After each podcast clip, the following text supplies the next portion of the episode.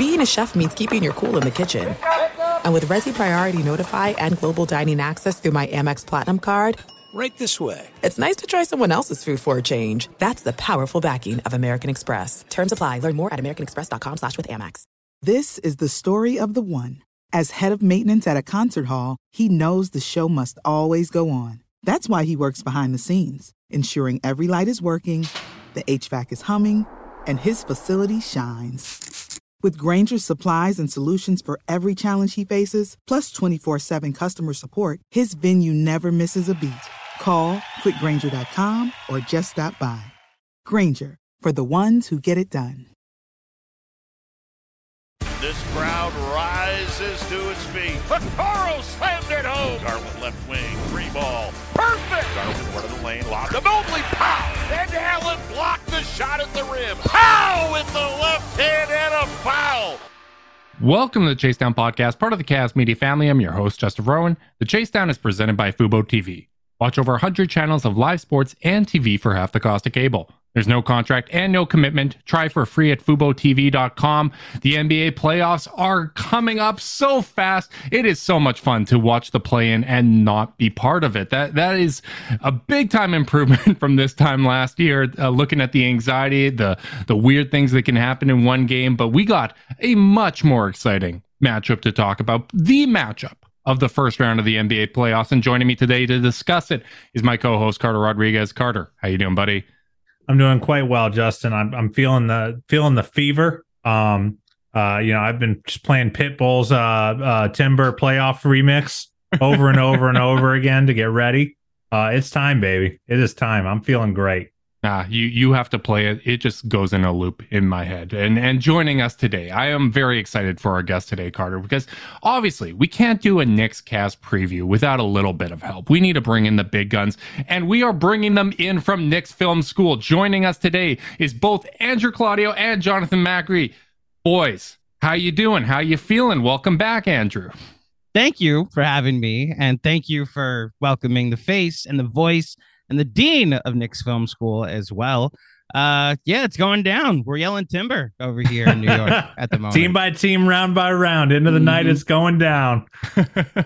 classic. yeah. John, I, I actually spent today listening to the last two episodes of Knicks Film School. Uh, you guys did a great job, or you did a great job, I should say. Uh, Fred Katz was a lot of fun, and, and I enjoyed the one with Benji as well. I would recommend all Cavs fans listening to this to go back and listen because I thought, you know, great level-headed uh, discussion about what what this series can be. Some of the kind of points of emphasis, ranking players I enjoyed as well, even though not enough love for my guy Caris LeVert. Uh, I was a little upset at that, but uh, I thought overall just a terrific job, and you guys do a terrific job in general at Knicks Film School, which is why we had to have you on for this occasion. Thank you. I, I'm. Uh, I thought this was just going to be all reflecting back on the mid '90s, talking some Mark Price, uh, Tyrone Hill, Hot Rod Williams. Um, there were some. Those were those were some battles, right? Back in Yeah. the, back in the day. I, I I know I remember those. Andrew may be a little bit too young. Just well, I. I mean, speaking of reflecting back, when when uh, Andrew DM'd the group DM that we have of the four of us, the last message was me floating and Andre Drummond for Frankie Smokes trade. Look how far we've come. Look at us. Who'd Oh, have man. thought? Quite literally started from the bottom. Now we're here. Yeah, here. indeed.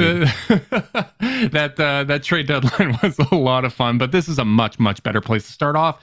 But before we start off with, with the actual fun stuff, we'll just give a brief update on Julius Randle. I saw today Thibs said that he practiced once again, uh, but no contact. Um, it did seem though, uh, and Jonathan, maybe you can uh, speak to this. Uh, when when Fred was talking, just Randle's ability to play through pain and, and his willingness to to tough things out. Do, do you expect Julius Randle to play game one? Because I, I I'm at the mindset of, especially with a little bit of a break be- between Saturday and Tuesday, I kind of expect Randle very early in the series, but game one seems to be the the one that's up in the air.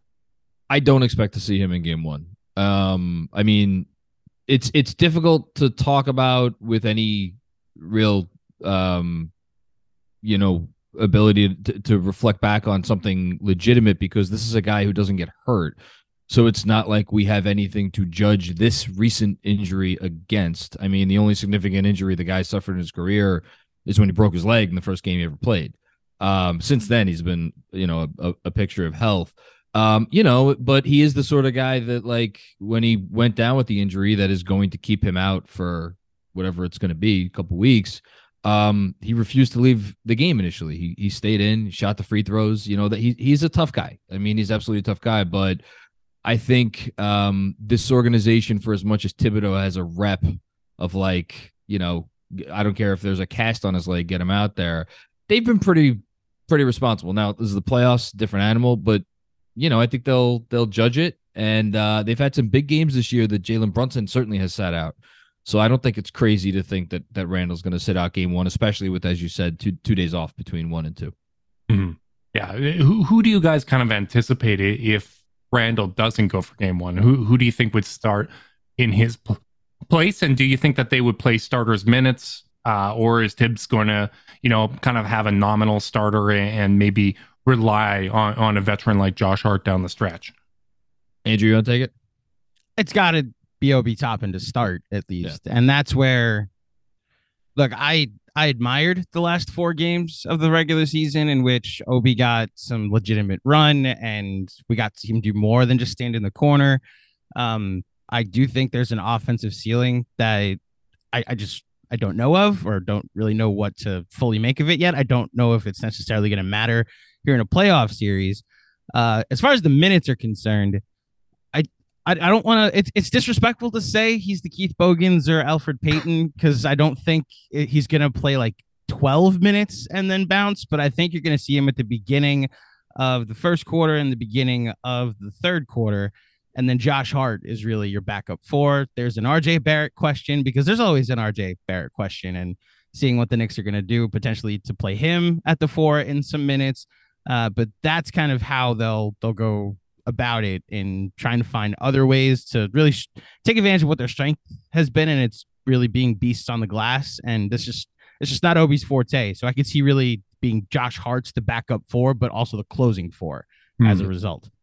Yeah, I mean that small ball lineup was part of the you know part of what Thibs closed with in the last game, and you know yielded good results. So you got to imagine kind of no matter who starts, um, they, I don't think Obi's finishing, even if Obi has an awesome game. But like, I do think there is a role for a guy like Obi Toppin to play in this series. Like we talked about it a little bit on the last spot, Andrew. But like, he's one of the only dudes who gets a ton of threes up. Like, I, I don't think I think it was against the Pacers. Forgive me if I'm wrong, but I think uh, between uh, Obi, Jalen, and Grimes, they took like 36 threes or something like that. Like I just feel like that's got to be such an important part of this next game plan if they're gonna make hay on offense. That's honestly the biggest takeaway I had from these four games of high usage Obi. It's not necessarily that this could have been him all year. It's like, oh, he's got his confidence back. He's got his three point shot back. I expected a plan of the Cavaliers to be, well, we'll leave Obi open. And if he's going into this series a little more confident in his three point shot, that may be a weapon rather than a weakness, you know? And you you want to talk about playing with house money. That's that's not the right term for what I'm about to say, but I can't think of a better one.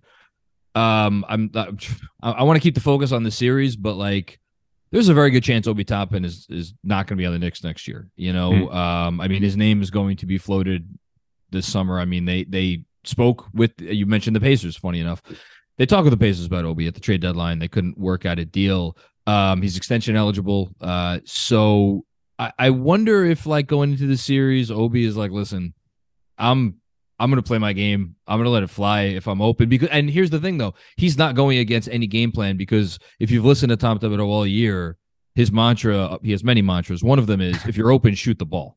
And I, if we're gonna, you know, as we get into the weeds of the series, um, the Knicks are not going to have a chance in the series if they're decent three point shooters don't shoot it when they're open. Mm-hmm. Yeah, and I, I, do think it's obviously a luxury to be able to close with Josh Hart too, because I, I, think uh, as you guys have noted and we've noted as well, like the biggest strength or one of the biggest strengths that the Knicks have is, is their ability to offensive rebound. So the fact that you can kind of go small, you can stretch out the Cavs defense a little bit while not really losing a whole lot uh, in terms of rebounding because Josh Hart is just nope. so good on that end that's that's a really nice kind of uh, option to go to, and I almost wonder how quickly Thibs is going to go to that option because if they are starting Jalen Brunson, RJ Barrett, and Obi Toppin, I, I don't know how you guys feel about this, but personally, like I, I feel like that defensively is something that the Cavs might be able to exploit, and especially early in the series, like in Game One, if those three are out there on the court at the same time, that's a a decent enough situation for the Cavs to get on start this series on the right foot offensively. You're being kind. It's it's the all you could eat buffet. It's like you know, here take your take two plates, take three plates. Um, no, I mean, I'm, uh, look, that's look. Thibs gets a lot of a lot of gruff. Um, I was told I can't I can't curse on this, so I'm going to try very hard not to do so. Uh, he gets a lot of stuff from fans uh, about you know his his ways. I think g- game planning wise, he he is knowing that he's going to go in with the starting lineup with let's call it two sub subpar defenders or two two defenders you could take advantage of, and then RJ is kind of a, a mixed bag. I'm going to be generous. Um, I, I, think he'll have something you know planned out. At the same time, like you know what Donovan's going to do. He's like, "Where's Obi? Bring him up into the pick and roll." You know, it's like that's that's not hard. Uh, so yeah, I, I wonder the same thing. Hmm. I I this isn't on the rundown, so sorry, Justin. Justin does all the work, and then I just I just ruin it. But uh, something I've been wondering about with this Knicks team is every every playoffs. You know, typically we see a player, a role player on a team, just kind of it's just immediately apparent this isn't their series, and they're not, and and the coach has to yank them. Uh, you know, we saw that in the play-in with Isaac Okoro, where uh, last year, where Okoro's jumper just wasn't ready, and JB said, "I don't have time to let you work through this. You're, you're out, and I'm going to play other people." uh, uh, for for the for the rest of until you know until this thing ends. Is you, what player on the Knicks do you think could be that player? I want to hear Andrew's answer.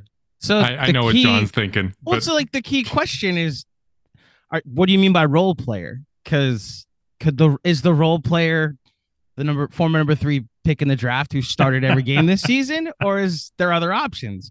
Because that you think I, they'd go that nuclear with him. I do not to the point where he's like pulled from the rotation completely, but RJ will have these first halves where because he's not defending and also 0 for 9 and one or one of eight and 0 of 6 from three, that it's like, okay, we need you to turn it around in the second half. But the reason we're either tied or losing by double digits in the first half is because teams knew to let you shoot. And your inability to be effective on offense has become a weakness. I don't think they're going to give him a chance to figure it out in the second half anymore. So my hope is that a he doesn't have that first half and he's actually effective in this series. But my my my curiosity is because they have so many options at wing, because of how Immanuel Quickley has played this season, because of what Josh Hart has been since February 10th, because of what Quentin Grimes has been for the last three weeks, if the Knicks just kind of pull the plug and go with what they the other more effective options that they have in the the second half. So, and that's the funny part. I'm not worried about literally anybody else. Like to Julius to an extent because of what happened two years ago against Atlanta. I'm really not worried about anybody else. Deuce McBride has we've seen six minute stints of him. He's there to play defense, and if he's hitting his shot, he'll play more defense. But John, I don't know about you, but it's it's it's an RJ question, and it's well, really only an RJ question. It's an RJ question and it's a Julius question because and, and Benji nailed this on our pod the other night. If Julius is in there and gives you the secondary creator and and obviously Brunson's going to be in there, um, and you know for the majority of the game, one of those certainly one of those guys is always going to be on the floor, and for a lot of the game, both of those guys are going to be on the floor. Then RJ's ability to initiate becomes much less important, and the abilities of your Quickleys and your Grimes and your and your Josh Harts of the world become much more important. Um, I agree with Andrew. I don't think I see anything in this series that would be as drastic as him being like benched altogether. But could I see this series going in a direction where he plays under 20 minutes in a game or two? Like, yeah, that's absolutely on the table. Um, just real quick on the Obi thing because he's the only other possible answer. I was this. about to say, I feel like you guys are maybe not weighing the Obi possibility he, enough because if he's if he gets run off the if the starters are getting run off the floor, like he, I, I doubt Thibs will continue. Yeah, well, so it's weird because again, the Randle uncertainty is out there.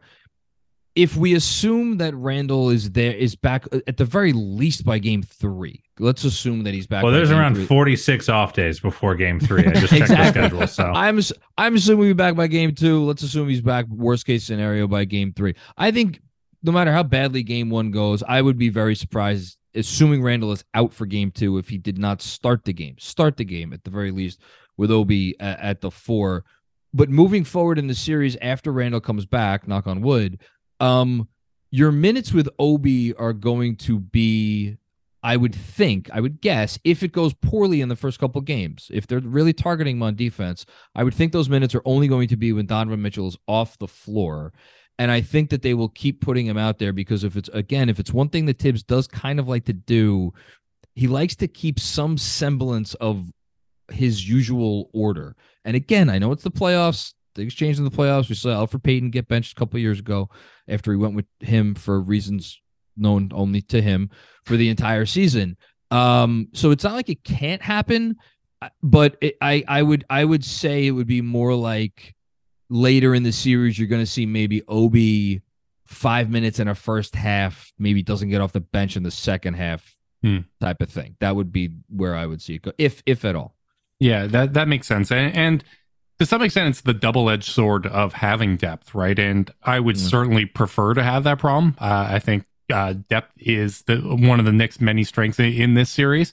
Uh, but when you do have a lot of depth and you have guys that necessarily haven't really like solidified their spot in the rotation and they don't have a lot of playoff experience, you can kind of be put, feeling that pressure, right? Like I'm looking over my shoulder every time I make a bit of a mistake. And that's going to be a really interesting thing for guys like RJ, uh, Obi, uh, Quentin Grimes in his first playoff series. And then on the Cavs side, that probably won't be the case with the starters. They know that they're going to be playing. But outside of that, w- whether it's Dean Wade, Cedi Osman, uh, Lamar Stevens, if he gets in, Ricky Rube, well, uh, Ricky ha- has experience, but you know what I mean. Like the the guys that don't necessarily have as solidified of, of a role, I can see the the depth of the Knicks kind of forcing them to look over their shoulder just a little bit, knowing that hey, there are other like viable options that Thibs can go to.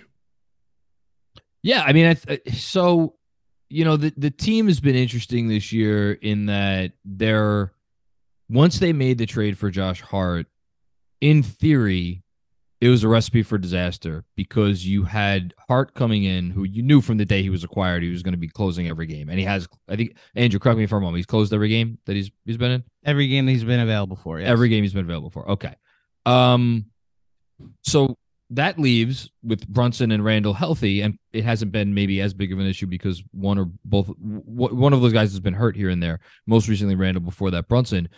You have in the other three spot, three guys for one spot, as Andrew alluded to before. Former number three pick in the draft, former face of the franchise, averaged 24 a game for three and a half months last season in RJ Barrett. You have the leader or co-leader, whatever you want to say, for six man of the year, and Immanuel Quickley, and then uh ho hum Quentin Grimes. All he's done this season is just get better and better and better to the point where that dude's made more three pointers than anybody in basketball except uh, Klay Thompson over the last, I think, three weeks of the season. Hmm. Um, he is absolutely scorching right now, and he offers you so much consistency on both ends of the floor. That's a I, again, I, I think it's a recipe for for disaster. And now I'm going to be hokey, hokey talking head guy. I think there really is something special about this team where there there is a genuine selflessness, and I think at the very least in the case of Grimes, and as odd as it is to say Hart because he's an expiring contract, I think these guys are in it for the long haul. Quickley's the one guy I wonder about because there were the trade mo- rumors earlier this year, and you you wonder is he does he wonder like are are his days here numbered? I, I hope not. We we all Mhm. love Quickly, and we don't have to go anywhere. But I, I I think it's it's something where I'm not worried about um any issues arising and and the depth being a, a purely positive quality. Yeah, That- just to, to double down on that, the the Quentin Grimes love. Um, the, the the only stat I pulled up for him for this was in the last 19 games, which is March 1st until now. He's shooting 45 percent on three on seven attempts, which the volume has continued to go up, and as a result, the the percentage has continued to go up. Um, it's why the the uniqueness of the question you asked Carter was like, what role player are you worried about? Like, yes, the o- Obi is technically a role player at the end of the day, but I've seen Thibs like play him nine minutes and it just be part of the strategy. Yeah. I could see that being the thing they do. The the rest of the role players outside of RJ, I just I have so much confidence in them at the moment. Yeah. To speak to John's point about like how like quote unquote special all of this is, they've just all gotten better and better. Any hint of adversity they've faced, they've met with a winning streak almost every time. So I'm curious if Literally. uh, the- the- they just had a huge like this moment in Orlando where Immanuel Quickley and and Julius Randle got in each other's faces, right? Um, what happened after that was a five game winning streak to clinch a playoff berth. So yeah, I'm I'm very high on this team, at least the role players on this team going forward. I am as well, and uh, apparently so is that autoplay ad. Was that you, I was wondering what that was. It wasn't me. No, Oh, it's it's uh yeah, I don't know where it came from, so I I got I, I got a hope it little wasn't homework me. to do. I really hope it wasn't me either. That's on me. I didn't know that how it could go from me. you know what? We'll we'll fix it in post, baby. Don't There you you worry go. about it. Sorry, All about that. guys. I, I I- I have actually been pretty surprised. Like listening to a lot of preview content, listening to national media talk about it. Obviously, there's going to be animosity uh, among player avatar Twitter. Uh, they're they're going to go at each other, but there seems to be like a lot of mutual respect, and I, I like I like this Knicks team, and, and I don't know if that's going to be the case after this series. Uh, nothing like seven games to to change that, and for guys to to grind your gears a little bit, but I like I, I like a lot of these guys they have, and obviously the the support that they get from the bench has been phenomenal all year. It's been as good as the support we get from our sponsor Zoom. Support for this podcast and the following message comes from Zoom. Half a million businesses connect using Zoom, a single platform for phone, chat, workspaces, events, apps, and video. Zoom enables real time collaboration for teams around the globe. Zoom, how the world connects. Carter, Well how's done, that for a segue? Thank you. Well done. That was special, by the way. yes. I appreciate really- that. You know, we, we we haven't had a pod for a few days and wasn't sure if I was going to be a little rusty. Came through pretty nice. Well, you weren't But- thrilled with your last one, if I recall. So I wasn't. it's- it- I, wa- it's, I it's want good to see you knock off the rust and uh and show that you've got that champion DNA. And speaking of rust, both the Knicks and Cavs will be coming off a bit of a layoff before this game one. They're going to have a lot of time. Basically, uh, there's the opportunity for these teams to have like a mini training camp going into the series. Are you guys concerned that there is going to be a little rust? Because I, I can see a path to game one looking a little bit sloppy with neither of these teams really playing a meaningful basketball game in quite some time. I, I'm not. Uh, it's not. I'll admit it's not something I spent a ton of time thinking about because the focus has been so much on Julius needing the time to recover. So I haven't thought of potential downsides to the rest. I also think um, Jalen Brunson, as I'm sure you guys know, has been dealing with like a little bit of a hand thing. I I don't think it's serious. I think if they needed to play him at the end of the season, they would have played him. But I guess from my point of view, I don't even know if it's as much physically as it is mentally and, and maybe like emotionally or whatever. This team, for really the, the I mean, for like 77, 78 games, it we like if we felt it as a fan base at least, and you always, you always hear that like the players like it, get, it, it more gets made of it, or, or we think more of it as, as on the fan side than the players do in the locker room to the players. It's like, look, let's move on to the next game. But it has felt in Knicks land like it's been like living on edge for for so even with the winning streaks because it seems like there's always a different pitfall whether it's Brunson going down with an injury, or Mitchell Robinson going down with an injury, or you know we're we're losing a grip on on a playoff spot or all these different things. I, and I I I have to think maybe the time to just settle down has been a, a positive. I, I again I'm speaking out of my rear end. I don't know that for a fact, but that's that's the only response I would have to that question. Yeah, so it's funny that you mentioned that because I, I think the Cavs are also cherishing it a little bit. Um, you know, I, I kind of got the impression just you know reading between the lines with some post game comments that like this like bur- you know this stress to get to the playoffs to lock up home court uh I think was kind of wearing on the guys. Like they were playing, especially after a rough January. I think, you know, they they kind of locked into, you know, quote unquote like pre-playoff mode a little earlier than they meant to. Um, especially with the East being as bananas it is as it is, you kind of and they were still chasing the three at the time. So I, I think they kind of needed the rest. I think they had some players that ultimately needed uh some R and R themselves, like Isaac Okoro, is still dealing with that uh, reported brown bone bruise. Uh, Donovan Mitchell, um, you know, he still has the lingering finger issue. Uh, Jarrett Allen had the uh, strained groin, so like there's Mhm. a lot of there's a lot of time for just folks to rest up from some of this, these soft tissue uh, injuries as well. And then ultimately, I just think like I don't know if people might call it rust, but I kind of suspect the first quarter is going to be hideous. Um, I, I think so too. because because whether it's rusty or not, uh, there's just so many dudes for whom this is new, and I think, dude, I think players are going to be jacked up, um, playing Yeah. maybe 15 percent faster uh, than you thought. Because I think a lot of Cavs fans, including myself, before, uh, you know, smart people like Andrew and other Knicks fans, kind of educated us. Uh, th- kind of thought that the Knicks had a little bit more experience in the postseason than they do. You know, this is a, a, a wildly young team. Uh, Ju- Julius Randle, despite having the face of a 33 year old, uh, is uh, is only 28. 28 years Uh, old. Yeah. and, and I believe he's only got one or two series under his belt. So for the most part, like this Knicks team really hasn't One. been just One. just the one. Okay, Yeah. Um, like this Knicks team hasn't had a lot of the core members of the rotation get a ton of playoff reps. Like these teams are not terribly dissimilar on that front. Carter, you know who has the most playoff experience in the current rotation? I think I'm right on this, right, John? It's Jalen Brunson, who went to the conference finals last year. I think That in the sounds current, right to me. In the current rotation, the, the only question I'm wondering is if you add up the playoff experience for every other member on the roster, does it add up to the amount of playoff games that Jalen Brunson has played in? And I, uh, I could, if you want to Also- filibuster for a minute, I'll look it up. Well, so Yeah. the the the curious part about are we counting Derrick Rose as part of the roster then? No, no. rotation, just rotation. right? So if you again, if you go to the rotation, Derrick Rose can tell all these kids about the tales of the battles against the Cavs and the battles against the the Heat in the early 2010s. Evan Fournier can give some first round playoff loss uh, Yeah. stories. Der- Derrick Um, Rose can talk about stealing game one in Cleveland, even Yes. eh, back in 2015. Yeah. There you It- it go. really you know this funny. very well. it, it's I, that was actually the last time I attended a, or that was my first time attending a playoff game. Um, but uh, like outside of Mitchell and Brunson, like it's pretty much blank slate when it comes to playoff experience. Like Jarrett Allen and, and Caris LeVert, I think both have nine games of playoff experience.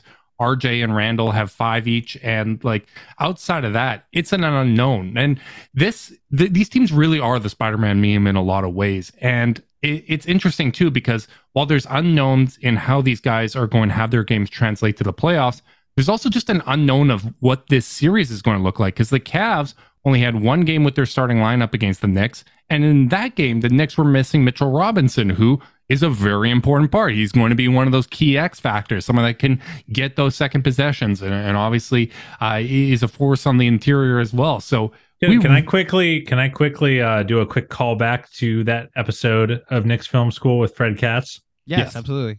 I think y'all Sure. are ranking Robinson too low on the importance rankings. Really? I- I feel I feel like he's very important because I think he's one of your higher ceiling players when when he's when he's really impacting the game and like like and Andrew you kind of brought, mentioned it when you were on with us uh, last week was like if he's at his ceiling as a player and like you know around the same performance as Jarrett Allen like that's really really important like Yeah. if that's a draw this series looks a lot different than if the Cavs have a clear advantage at the 5 So, uh, so first of all, just to to wrap up the point on the playoff games, Brunson has 25 playoff games under his belt. Every other rotation, Knick, um, add it all up is 22, and I'm counting two rotate two two games where Hartenstein was not a rotation player. Um, that he played uh, at some point earlier in his career.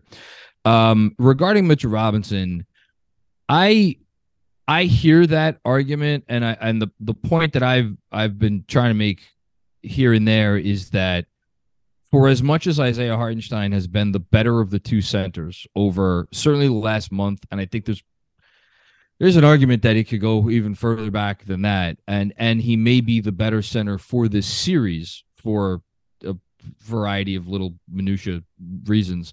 Um, when Mitchell Robinson is on, and I think that's what you're really getting at here. When Mitchell Robinson is on, and Mitchell Robinson is like he is he is feeling himself and he is in his all of his social media glory the whole thing. You can't really stop that dude. You can't keep him off the offensive glass. You certainly can't do anything around the rim if he's in there. And perhaps most uh destructively i'll say he can really, really, really damage your pick and roll game if uh, on defense when he's on defense and you're and you're trying to execute pick and rolls on the offensive end of the floor. The reason why I I am hesitant with that very last part is the the further up to the level you bring Mitch, I think the least the less effective he is. And when you have a guy like Donovan Mitchell who could pull up from, you know, whatever whatever zip code you want to reference um, in the greater Cleveland area, like I, I just wonder how how much they're going to be able to rely on him versus Hartenstein is a little bit better in in that sort of coverage. That's the only that's the only pushback that I would have. But Mitch yeah. is awesome. That, that actually transitions really well to my like first real kind of tactical question, which is what do you kind of expect the Knicks to try to take away to, to start this series? Because I was I actually had it in my mind that we'd actually see a fair amount of drop from the Knicks, and, and obviously that would be more suited to what Mitchell Robinson can do. Just kind of daring Darius Garland to maybe pull up and take those shots and take Mobley and Allen out of the game. Like what what do you expect the kind of defensive philosophy and what they'd be trying to take away from the Cavs to be in that first game?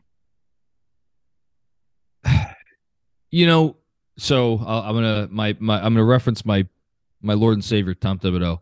Um, when you when you guard when you have to play great players, uh, gr- you know, great players require great like special attention. He has a, he has a certain phrase, but what I'm I'm mixing I'm messing up that phrase, but the phrase that I know I will not mess up is you guard great players with your team, and he will have a plan. Like I don't think he's going to let Donovan Mitchell beat them in the way that he utterly destroyed them in the first quarter. Now, I do think it was notable that after Donovan had what was it 31 in the first half, he only got uh 12 in the second half in that game and that was a game he was absolutely feeling it.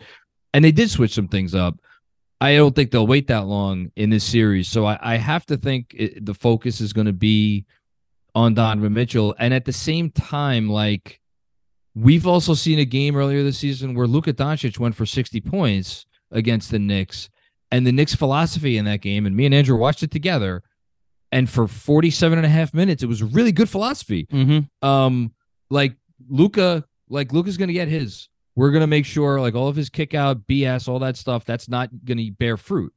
And the Knicks had uh, a double digit lead with uh, 30 seconds left. Nine, nine and, points. We nine points. Almost a double digit nine, lead. nine points, excuse me. Still, nine point lead with 30, yeah. 30 seconds left. And we are all very happy and we don't have to discuss anything else about that game. But like, so, the, but I think the reason this is different is because like the Cavs, like they, I, I don't think that philosophy is going to work as well. I'll just say that. I think it's, I think they're going to have to key in on Donovan a little bit more and and feel confident in their other players' ability to handle the other guys on on the offensive end. It, to to John's point, the the Knicks strategy of guarding the, another team's great player with your team, to an extent, has worked in not in the sense that the guy hasn't gone off like John's mentioning with this Luka game, but the three times they've played Giannis this year, the yeah. second and third time wasn't like they were in the game down the stretch because it was either let Giannis get his or let's create this wall that mm-hmm. Giannis can't get through. And if like Joe Ingles and like all these other three point shooters that the the Bucks have just happen to be on that night, then you're good. Um, a thing that I'm looking to pay attention to, which I don't know how much to take from that Friday night game, because while it was nice that the Knicks won and Brunson went off, I'm I recognize that Okoro and Allen weren't there, and the Knicks were able to get everything at the rim because Allen wasn't there, and Jalen Brunson had 48 points because Okoro wasn't there. Now I don't think like I know the last time we I was here, you guys were like Okoro's. I don't. You didn't call him a Brunson stopper, but it was implied that Brunson's life will be made more difficult. Which in the times he did play against them, it was. I don't think Brunson's going to average 48 in a in a series if Okoro doesn't play. I don't think he's going to average 12 if he does. Mm-hmm. So I think they're a they're, famous 36 point swing player. Yeah. exactly. You know, but my point being is like, I am curious if the Cavs do decide that like the defensive upswing that an Allen and an Okoro bring is enough that we want to keep them on the floor at all times to stop the Knicks. Whereas the biggest takeaway I had from that game from a Cavs perspective was like, oh, this is the best spacing that they've probably had all season, you know, because yeah, they don't because they're the going Mobley at this. So I'm wondering if the Cavs decide to go with more spacing, are the Knicks able to take advantage of that and shoot nuclear like they did that night? Or is it like to their benefit to have the Cavs go without their three point shooting, which is a benefit to the Knicks and the type of coverage they like to play? Well, for better or worse, Andrew, Isaac Okoro's been one of their better three point especially shooters on corners. the- believe me, I know. in the in the non Darius Yeah. Donnie No, division. Mhm. So, uh, you know, uh, ultimately, like I think Isaac is. I think Jarrett's going to play no matter what. I just don't see any world. Like the reality is, this team has uh five dudes that they really trust right now that are playing good basketball. It's the it's the four it's the core four. Um, and then Caris, who has had the best month of uh of his Cavs career coming into the game, and Isaac, who I think they trust right now, but I mean they pulled him, you know, 10 minutes into a into into two playing games last year. So like I'm not like all the way on JB's just 100% ready to trust the guy, but like he just doesn't have enough horses that that like it's not like you put in Cedi and you know Cedi's going to hit 50% of his open threes. Like He will it's against not, us. Yeah, well, but he also had in that second half, he had some of the ugliest misses you'll ever see on those open threes. So, like, That's I think true. no, he did. You're right. so. Ultimately, I think like they're gonna they're gonna play big because that's the identity of the team. Uh, playing those two together. Um, and, and you know, I I what I'm very interested. You know, uh, our our boy Fred Katz. Uh, I thought put Dean Wade a little too high on his importance rankings. I don't think You he. think? I, I don't know if our boy's been watching as much Cavs the last month because he has he was out of the rotation. Uh, you know, two and a half weeks ago. Uh, Mhm. I do think Dean is going to get a shot. Um, because you know to the to our point earlier, the the rebounding's just been abysmal, and the lineup data when Dean and one of the bigs is on the floor, or one of the you know one, Mobley or Allen is on the floor, it's pretty good. They they they actually get boards, and when Cedi is playing the four, when Caris is playing the four, like those guys are barely threes. Um, and it I I just can't see them playing into that into the Knicks' hands that way because the, what what do the Knicks want? They want to match Cedi Osman with Josh Hart. Like what a win to give Tom Thibodeau. Yeah, and, and I think so much is made of Jarrett Allen's impact on the defensive end, but really he moves the needle a lot. Like when you look at the lineup data, he moves the needle a ton on the offensive end because a, a lot of what the Knicks were able to do, kind of in, in that fourth quarter, to to limit Donovan Mitchell, like Allen frees them up so much, and and even though he doesn't add three point spacing, there's still that vertical spacing, right? Like he's a good passer out of the short roll. Um, He's a he- better he's a better straight up roll man than Evan Mobley is right now. And, hmm. and also the the, th- the three man action with Garland, Mitchell, and either Mobley or Allen becomes more effective when the other big is in the dunker spot, and, and like when when you're able to like you have to pay attention to them. So I think the one out of that mix that that would kind of be in question would be Isaac Okoro, right? Like I think Caris LeVert w- would be the option that they might go to, shooting 39% from three this year, and you, again, you look at the lineup data, their best lineup on the year is still the core four with Caris LeVert. And I don't think it's a coincidence that Caris has been playing a whole lot better since the trade deadline when his name was, was in almost every single rumor with the Cavs heading up to that deadline. And since then, he's been playing playing free. He's been playing with more confidence. So I He's shooting the ball.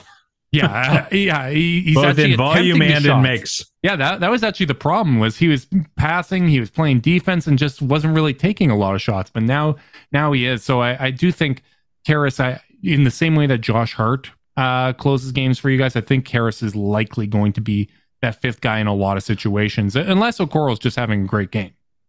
I, can I jump in with two quick things in response to all that? Because you made so many great points. One, just one thing with Okoro that I, I do think deserves mention in the game that he ate Brunson alive.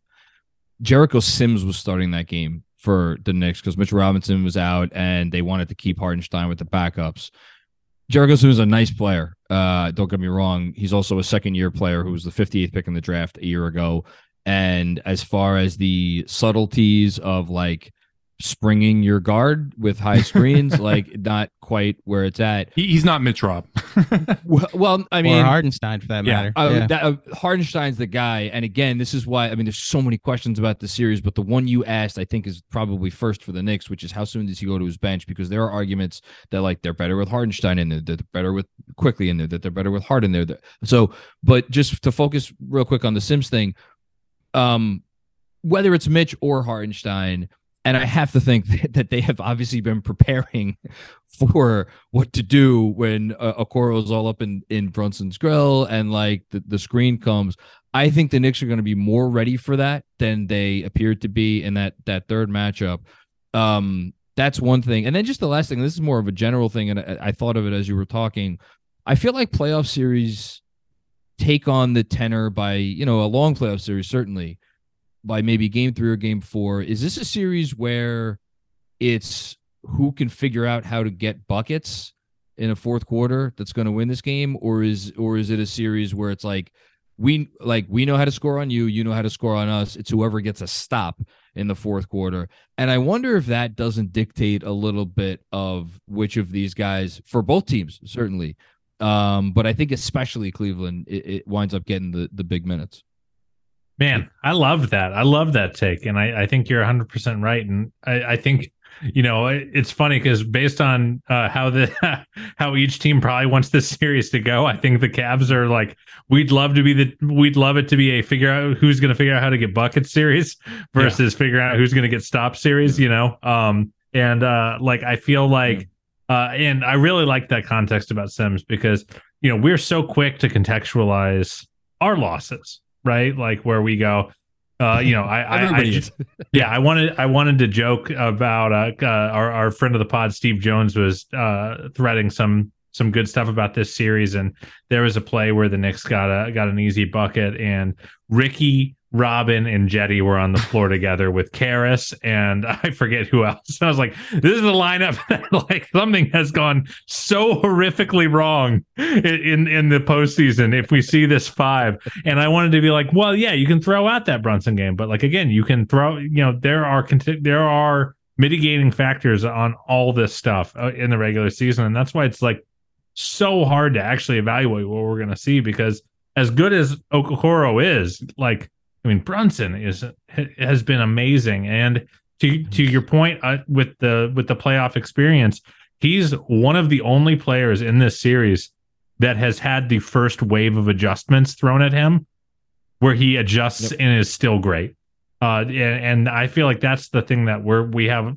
You know, he and Mitchell are two people who have who have uh, you know crossed that threshold. Has can anyone else say that in this series?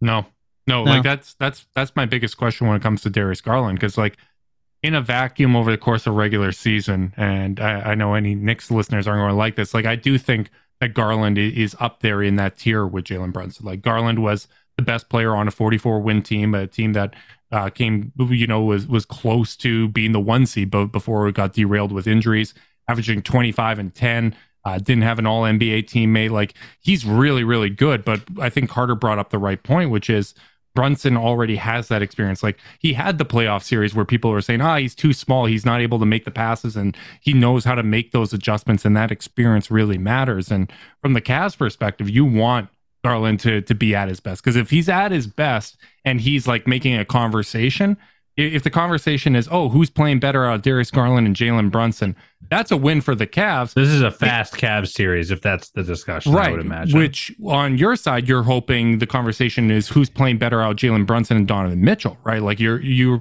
because we've seen Jalen Brunson elevate his game to that level as well. And the chess match of this is so interesting to me. And uh, like it, there's so many trade-offs that these teams can make. And I'm I'm curious too, like the Knicks do love to kind of run, you know, the let's say Randle's in. I think the the games and the discussions most interesting when Randle's in. Like when you're running the two man action with uh, Brunson and Randle, if Okoro's on Brunson and Jarrett Allen's on Randle or uh, Mobley's on Mitchell Robinson, like given the versatility of Okoro, Mobley, and Allen defensively, like do you think that those kind of bread and butter plays are going to be as effective because the Cavs can either fight through it so, so they don't automatic they don't auto switch like some teams, but if they do switch and, and, you're able to force that switch, it's not really the same kind of advantage that they would normally generate. Like, do, do you have confidence in, in the Knicks being able to generate good offense out of those looks?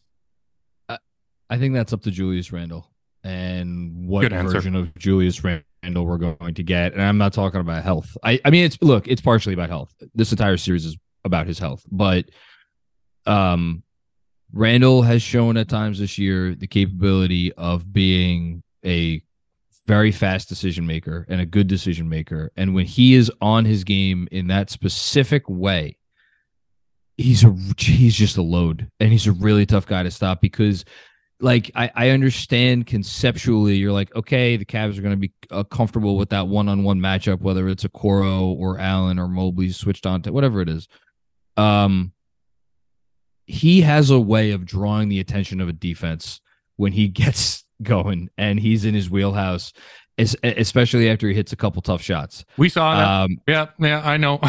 yeah, 30, 36 points in that third game. Yeah, yeah. at the Garden. he he is a he. I mean, he's it's he's a he's a funny guy in that he frightens a lot of Knick fans still when he gets going because Knick fans know when Julius could get into his own bag too much that it could go too much in the wrong direction. And I think if you're an opposing fan watching, it could be frightening for a whole different set of reasons. So it's a matter of can he stay locked in? Can he obviously just hit some tough shots? I mean, that's listen, you're an all NBA player. You got to you're taking tough shots, you're hitting tough shots. Um, and and if those things go well, and to just to throw it back to what you said a minute ago, if after four games, five games, six games, we're saying okay between Mitchell Garland, Brunson, Randle, those four have been about even. I think that's advantage Knicks ever so slightly. I think I could mm-hmm. be wrong about that, but I, that's maybe the homer in me coming up. Yeah, I, I think that is probably true. Uh, I do think it's worth asking the question because uh, the other duo that has a lot of it, you know, interest to me uh, is the Jarrett Allen Immanuel Quickley combo um, because those two feel like the swing guys in a lot of ways. Uh, because I think every single Cavs fan you ask would tell you Jarrett Allen is a much superior player to Immanuel Quickley. if you were just ranking the players. And every single Knicks fan I've heard from is putting Quickley above Jarrett Allen. Myself included, and, yes. Yeah. yeah. And uh and you know, I I think like in a lot of ways those are like, you know, I know neither of those guys are, you know, role players, quote unquote. They're they, they I think that both of them have graduated out of that uh that title at this point. They're just more important than that uh in terms of their volume slash like how integral they are to what each team is doing. But like those feel like the swing guys. Like if those top four guys that you just mentioned are drawing drawing dead, I don't think either team is you know, is inherently screwed in that spot. But then that Jarrett Allen, who who's playing well of that, you know, that third guy on each team, um, third or fourth guy. Because uh, by the way, we're not talking about Evan Mobley, but uh, mm. you know, I, I I do think that the, the that like tier two and a half player, which I think both uh, Allen and Quickley right now kind of occupy uh, in terms of where their fans think they are. Like, I feel like it's going to be a big like as Quickley as good as we think he is for Knicks fans, and is, it's going to be a big. Is Jarrett as clearly as as you know a top sit five six center that we think he is uh, in Cleveland? Carter, can I ask you a question? Of course. In the player rankings, would you have Allen? Uh, would you have Quickley ahead of Allen, or or I guess it's obvious you'd have Allen ahead of Quickley, right? I would. Okay, so how blasphemous is it if I don't think the conversation is Quickley and Jarrett Allen? I think it's Quickley or Evan Mobley. It's aggressively blasphemous. Okay. Yeah. Because for me, no the conversation no is when you go to third best players in this series, is it the guy on your team that's taken a defensive leap and is in the all the all defense and defensive player of the year conversation? And it's the guy on our team that throughout this season the more opportunity he's gotten, the more he's run with it and shown he deserves to be getting even more and more. First, it was like Thibs, play him more than 12 minutes. How's that? Then it was, okay, let's shorten the rotation to nine so that way he can play 20 to 25 minutes a game. Then it was, okay, you cannot survive without him playing 30 minutes a game. Now he's the de facto six starter, which I by the way is what a sixth man should be everybody in Boston. And now we're at the point where throughout these portions of the season when he started, you've wondered were they better off all season if we had 82 games of Immanuel Quickley starting anyway? That's how high I am on Immanuel Quickley and how he matches up as far as the pecking order is concerned. I mean, he's never going to guard Evan Mobley. That's not what I'm saying by matching up. As far as like our third best guy, taking the Output. leap. Right. The, Yeah. the, the the leap he's taken this season has me wondering, like, like it's like for way after this series, what contract he's gonna get because he might be coming off a sixth man of the year campaign. But I just that's how high I am Ju- on Quickley to, to Justin, if I might, if I might quickly um pose just a, Uh, not even a question, quickly. just a well done. statement. You quickly ju- do this. Go ahead. just just a statement. Um, I'm pretty sure the Cavs uh, were right to start Ev- Evan Mobley all 82 games. So, so that's- even, but that's that my alone, point, is That alone, Knicks- I'm you know ultimately every single Knick fan will tell you like the season really restarted on December 5th when they got Fourth. rid of well, well, okay. The the end of the first part of the season, John, is December. Oh, you're right. So December 5th is a Sunday. Oh, I love how No, you were December pushing four- back. You were pushing back with a fury, and then you're like, "Ah, damn it, you're right." So I'm trying to figure. I'm trying to remember the- the which one- Mavs when ga- was the, the- Mavs game. The Mavs game was December. I know because I've written it eight thousand times. The Mavs game was December third. The Cavs game was December. Okay, 4th. so this Cavs, you guys remember this? The Cavs game on December fourth, right? The Yeah. Cavs didn't shoot well that night. but- Forty-seven travels or whatever Yes, it was. that yeah. was the, Oh, the yeah, record travel the, night, the night of a thousand travels. Yeah. So that's how you remember it. The way Knicks fans remember it, they went to a nine man rotation. Derrick Rose was taken out for good. God bless him. Evan Fournier, we haven't seen him really since, other than a couple of spot starts. Cam Reddish, God bless him, playing all the minutes he wants in Portland. And Immanuel Quickley and this nine man rotation is on a 56 win pace since then. So as a result of that moment till now, it's a different it's a different look to the team. There's questions going into next season who the starting two guard is, whether it should be Immanuel Quickley or RJ Barrett slash Quentin Grimes in the rotation. That's how good Quickley's been. Every lineup, every two man lineup that Immanuel Quickley is in is a positive. Every time he is on the floor, the Knicks are better. And it's why he's the one where we're going just by pecking order and output, as you put Carter. He's the one that gives me any hint of confidence in this series, given that we get a version of Julius Randle that A is healthy and B isn't a pumpkin. I, I just want to add, just like conceptually, it's for me a guy and Immanuel Quickley since the All Star break using Basketball References uh, usage number has had a 25 usage rate um in whatever it's been 20 20 some odd games you know versus Jarrett Allen obviously is not not that he's like whatever it is 15 or 16 um so if you're a center with that level of usage you I mean do you have do you have to have like a prime Rudy Gobert level impact to be on the same footing as a guy who's efficient and plays really good defense and like has that usage in a, in a Quickley? Or can you be like a notch below that? Can you be a top three center? Can you be a top four? I don't know. That gets into semantics. The thing that's more interesting to me about Quickley in this series is is he a guy that if the Knicks know that they could repeatedly get let's say Garland on him matched up on him or he like Garland is the one guarding him down the stretch of games that that it gets to a point where Quickley is like just he's going to cook and they're going to let him cook and that's how they're they're going to run their offense you know down the stretch of games with a healthy Jalen Brunson and with a healthy Julius Randle that is a thing that I will I I might have to see to believe Mhm. because for all of Quickley's explosions this year like the 50, the 55 minute uh 30 what do you have 38 points in 38, the Boston, yeah. 38 in the Boston Garden like Jalen Brunson didn't play that game there have been many other very high scoring games for uh, Immanuel Quickley this year. Usually, someone big is out, whether even if it's just RJ. Um, so I don't know. I don't know. I, I don't know if I share. I I love it, Immanuel Quickley just as much as Andrew, to be clear, and every Knick fan. But like, I don't know if I share the the level of confidence that like Immanuel Quickley. We're gonna look back and like Immanuel Quickley will have been the difference. I feel like Quickley is your special boy, to quote uh, Succession. Uh, I, th- I think you guys. My I think number guys- one boy. Oh Carter. yeah, That's yeah, I'm the- sorry. I'm There you go. sorry. You're I'm sorry. You're good. He's so Uh, good though. Yeah. Yeah, I, th- I, mean, feel like he's just the kind of player Knicks fans have really glommed onto. They and you know just a a, a classic like beloved Knick. Yep. I said this. I, I I hopped on the Big Knick Energy podcast again. Love that title. Mhm. Um and uh I, I said it there, and then maybe I'm sure I'm going to eat my words. I don't think this is a good matchup for Immanuel Quickley. Mm. I just don't. I think Oh, why would you put that into the universe? This is as because bad I- as us. You've This seen the shooting luck we've had all season. Listen, Andrew just said him Quickley is going to out. I didn't. adding- Okay, I want You to just said Quickley Quickley is going to outplay Evan Mobley. That that is So, not what you I said. What I said was it's as far as the pecking order is concerned. The question isn't him or Allen; it's him or Mobley. I would probably choose Mobley, but that's the he tier that we're on. Probably. I've Hold on. Let me actually make my point instead Yeah. of just yelling at me. Go ahead, go ahead. So I do feel like one of Mo uh, Quickley's superpowers is that floater.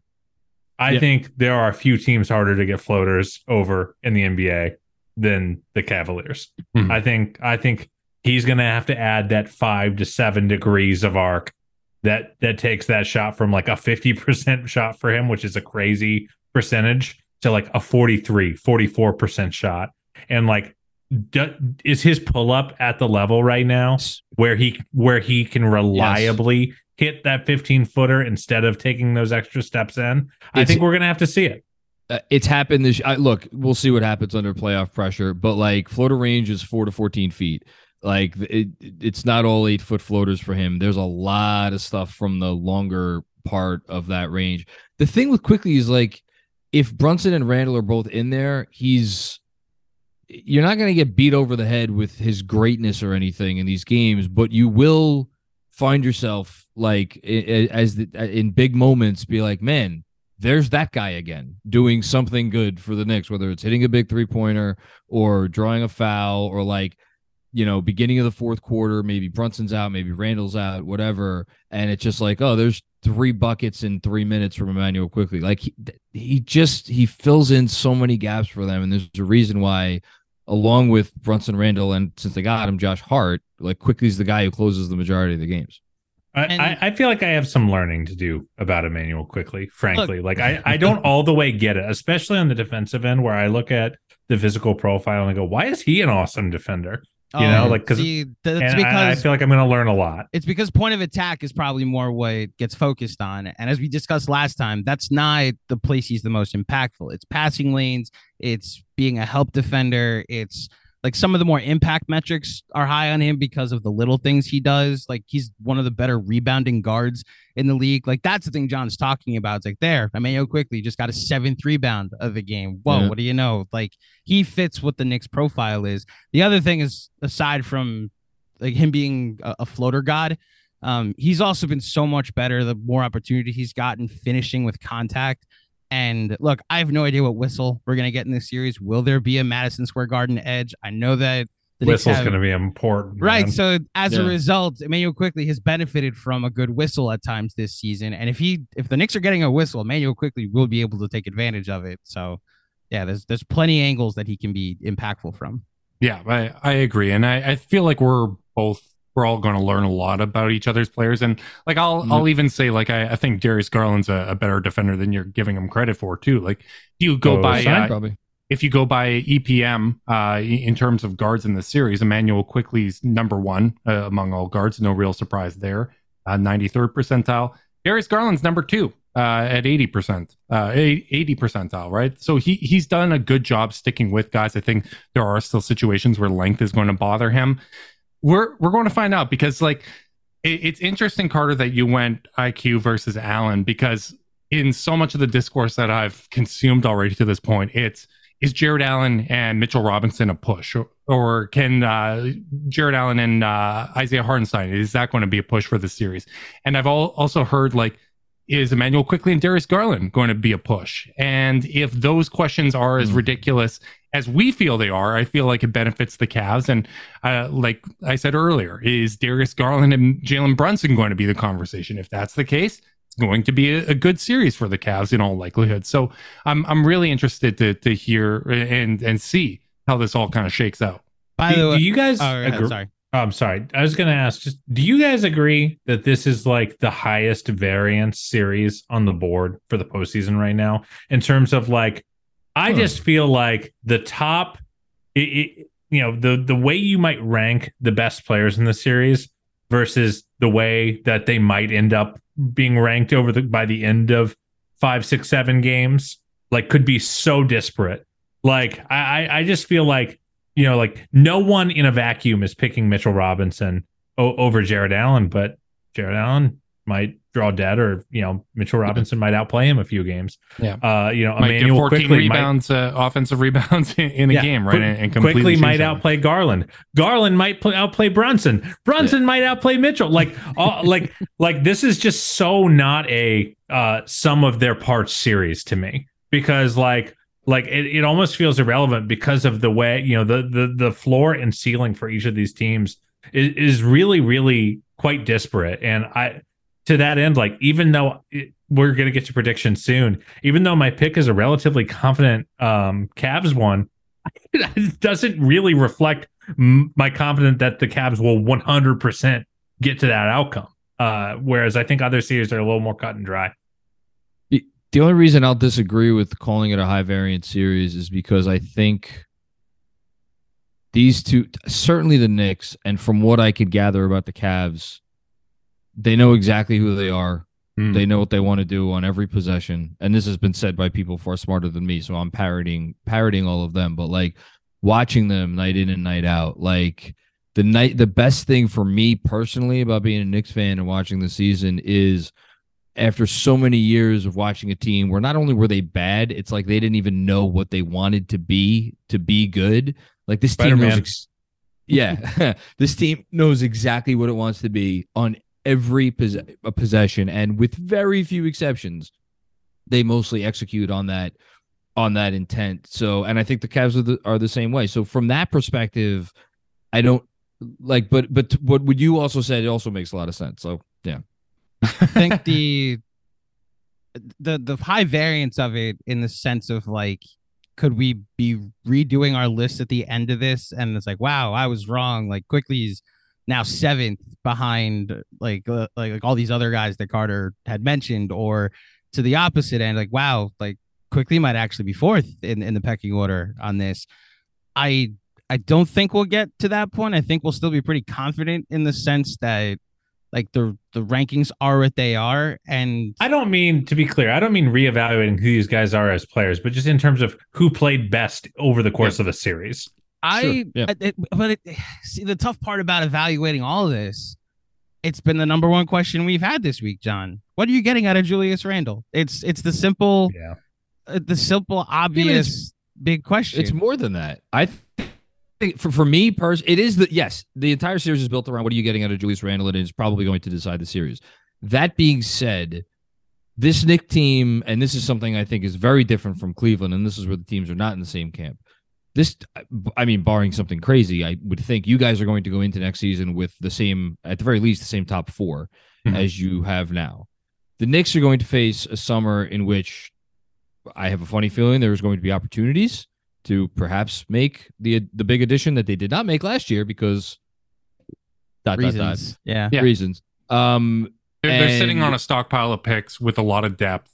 This is when Yeah. you consolidate. Yeah. and like if you know if like uh, like we're talking about if Immanuel Quickley comes out of the series is like oh my god Immanuel Quickley was the best player on the floor two games in that in that six game Knicks win. Um, how does that impact things? Like if if Julius reverts back to what he was against Atlanta two years ago, and we it is very obviously not based on a health thing. Although I don't even know how we would make that distinction. Like that opens another door. So like I think they're like RJ got. I mean, man, the things that are at stake for that player in this series. Like there's so much of that stuff I think at stake. So that that is why I do think it is a very very I don't want to say pivotal series, but it's going to be an interesting one for sure. Yeah, and, and John, you're being dishonest. You you know how people are going to make the distinction on whether Julius's play is due to health or performance, and that's Oh going to be confirmation bias. Yeah, it's it's yeah. it's whatever their opinion was going in. That that is how basketball discourse goes. But you know what? We've Yeah. taken up enough of your time, guys. Let's get to predictions before we wrap this thing up. Mm. Andrew, let's go right to left here. I'll start with you. What's your prediction for this series? As of right now, without knowing the status of Julius Randle or the the health, um, or just really what we're gonna get from him this series, um, I've been at, at Cavs in six. Uh, if Randle, look, if Randle plays, I I probably will switch to Knicks in seven. The the idea of the Knicks winning a road game seven as good of a road team as they've been.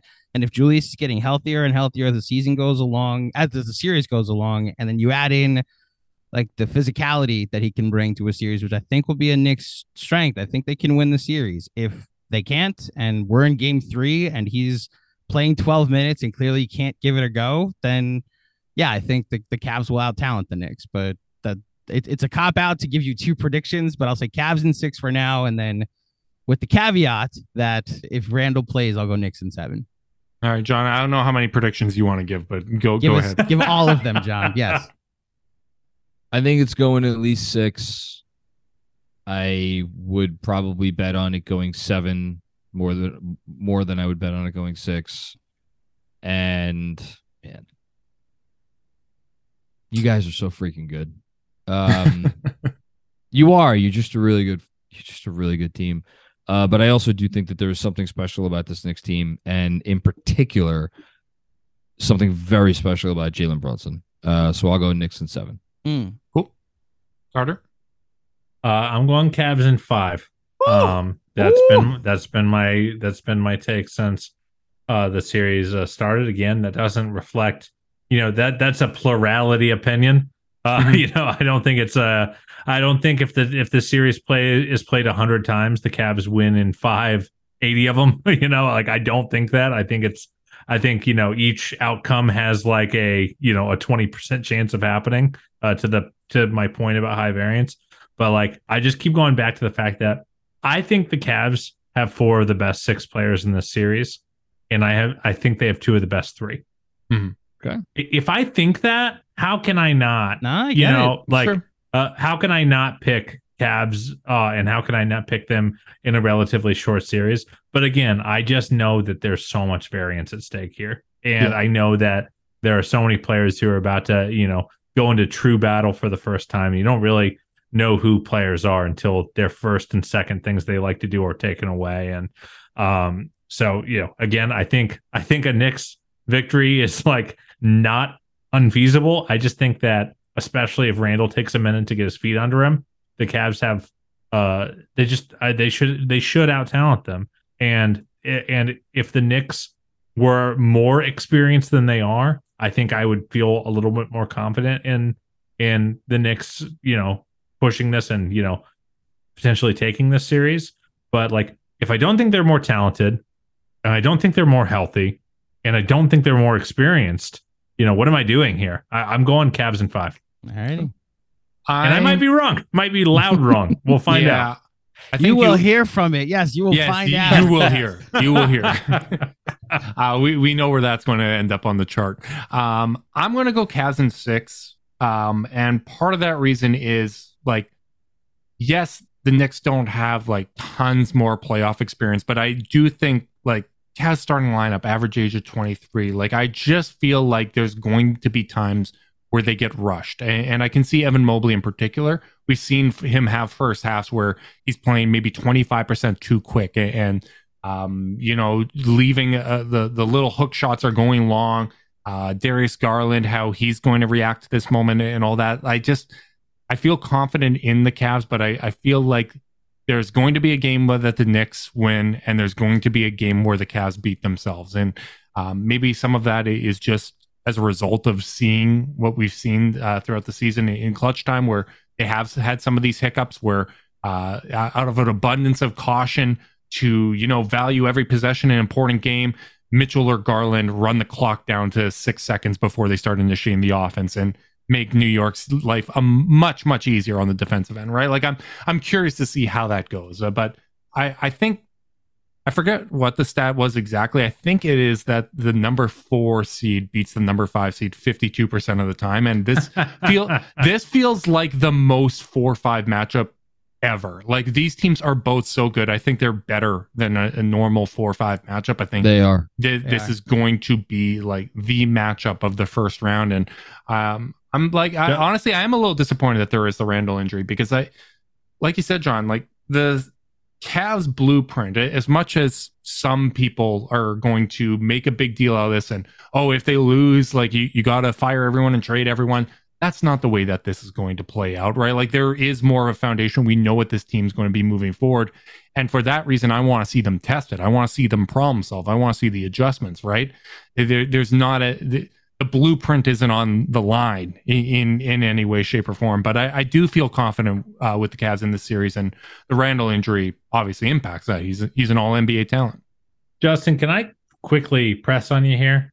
Yeah. Uh, I, I'm really surprised you have the Cavs closing out a series on the road, given that this team's clutch problems on the road this year. because I think they're Um, better I- than the road. Uh, I think they're better than their record on the road. They're I think they're third in road net rating. I think they're better are. on the road than they are than the record indicates. See, Yeah, that's I- I- why. real quick, Carter. This is Yeah, why yeah. I was like Cavs in six if I was going to pick the Cavs anything because the Knicks' resiliency on the road has been a thing, and oh boy, have there been some clunkers. They're MSG. mediocre at home. That's that's the, weird thing. Best, the best part about this season is like there's been so many like dang they could have had that one at MSG this season, and how many times John have we been sitting here and it's like oh what this record would have been if this bounce or this rebound or this free throw, and uh, you know a lot of those moments have happened at home. Um, I'm just also gonna now in solidarity with John jumping all all the way and just fully make my pick Knicks in seven because I cannot. Okay, well now it that- now if you got three picks, I'm Oh. giving a second. I'll say there that you Wow. go. if There the you go. Cavs if the Cavs win game one and two, I, I said this on the previous podcast, but game two is the game that I'm most confident in. Game one, just because of the layoff and, and just because of uh, the inexperience uh, on the Cavs side, I think that's a toss up. Cavs win game one and two. Cavs in five, baby. Cavs I- in five. okay. My last You word. is- woed me. You you you went whoa like I'm making some big bold statement, and then you pivot at the eleventh hour. Hey, that, that's my second pick, though. I mean, going Cavs in five on your first pick, Carter, that, that carries a little bit of gravitas. That but you got to uh, mix in two picks on your first pick, guys. That's why. I'm you, not- That's how you got to do it. I'm not is- making it- This is slop. This is slop out of out, out of This my two slop. Out of my two peers on the outside of this conversation, uh, and and and I don't respect it. Mm-hmm. Mm-hmm. I'm- I'm not making a second pick. I just I want Don't say you one dare. last thing. But no, I will not do that. I, I will say one last thing. You someone j- just now said that they're co- I think maybe Justin you said you're confident. I'm not confident in saying the Knicks are going to win the series. The only thing that does give me a little bit of confidence though, a little bit is I know that in Josh Hart in Immanuel Quickley and again I'll go back to the well in Jalen Brunson um the Knicks are going to have three players who are without question not afraid of the moment. And I don't think Julius Randles, if he's if he's in there, is going to be afraid of the moment either. Not to say he's going to execute in the big moment. That's two different things.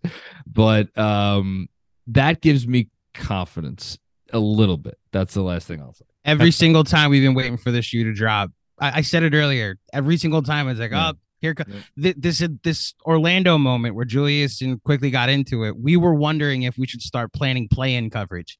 Yeah, and we were. they didn't lose for the next five games and like walked into the five seed. So yeah, this this it's unquantifiable. You can't really find it on dunks and threes, but this this team's special in in a way. They've they've overachieved and surprised us all season, and so we're we're done doubting them in that sense. You know.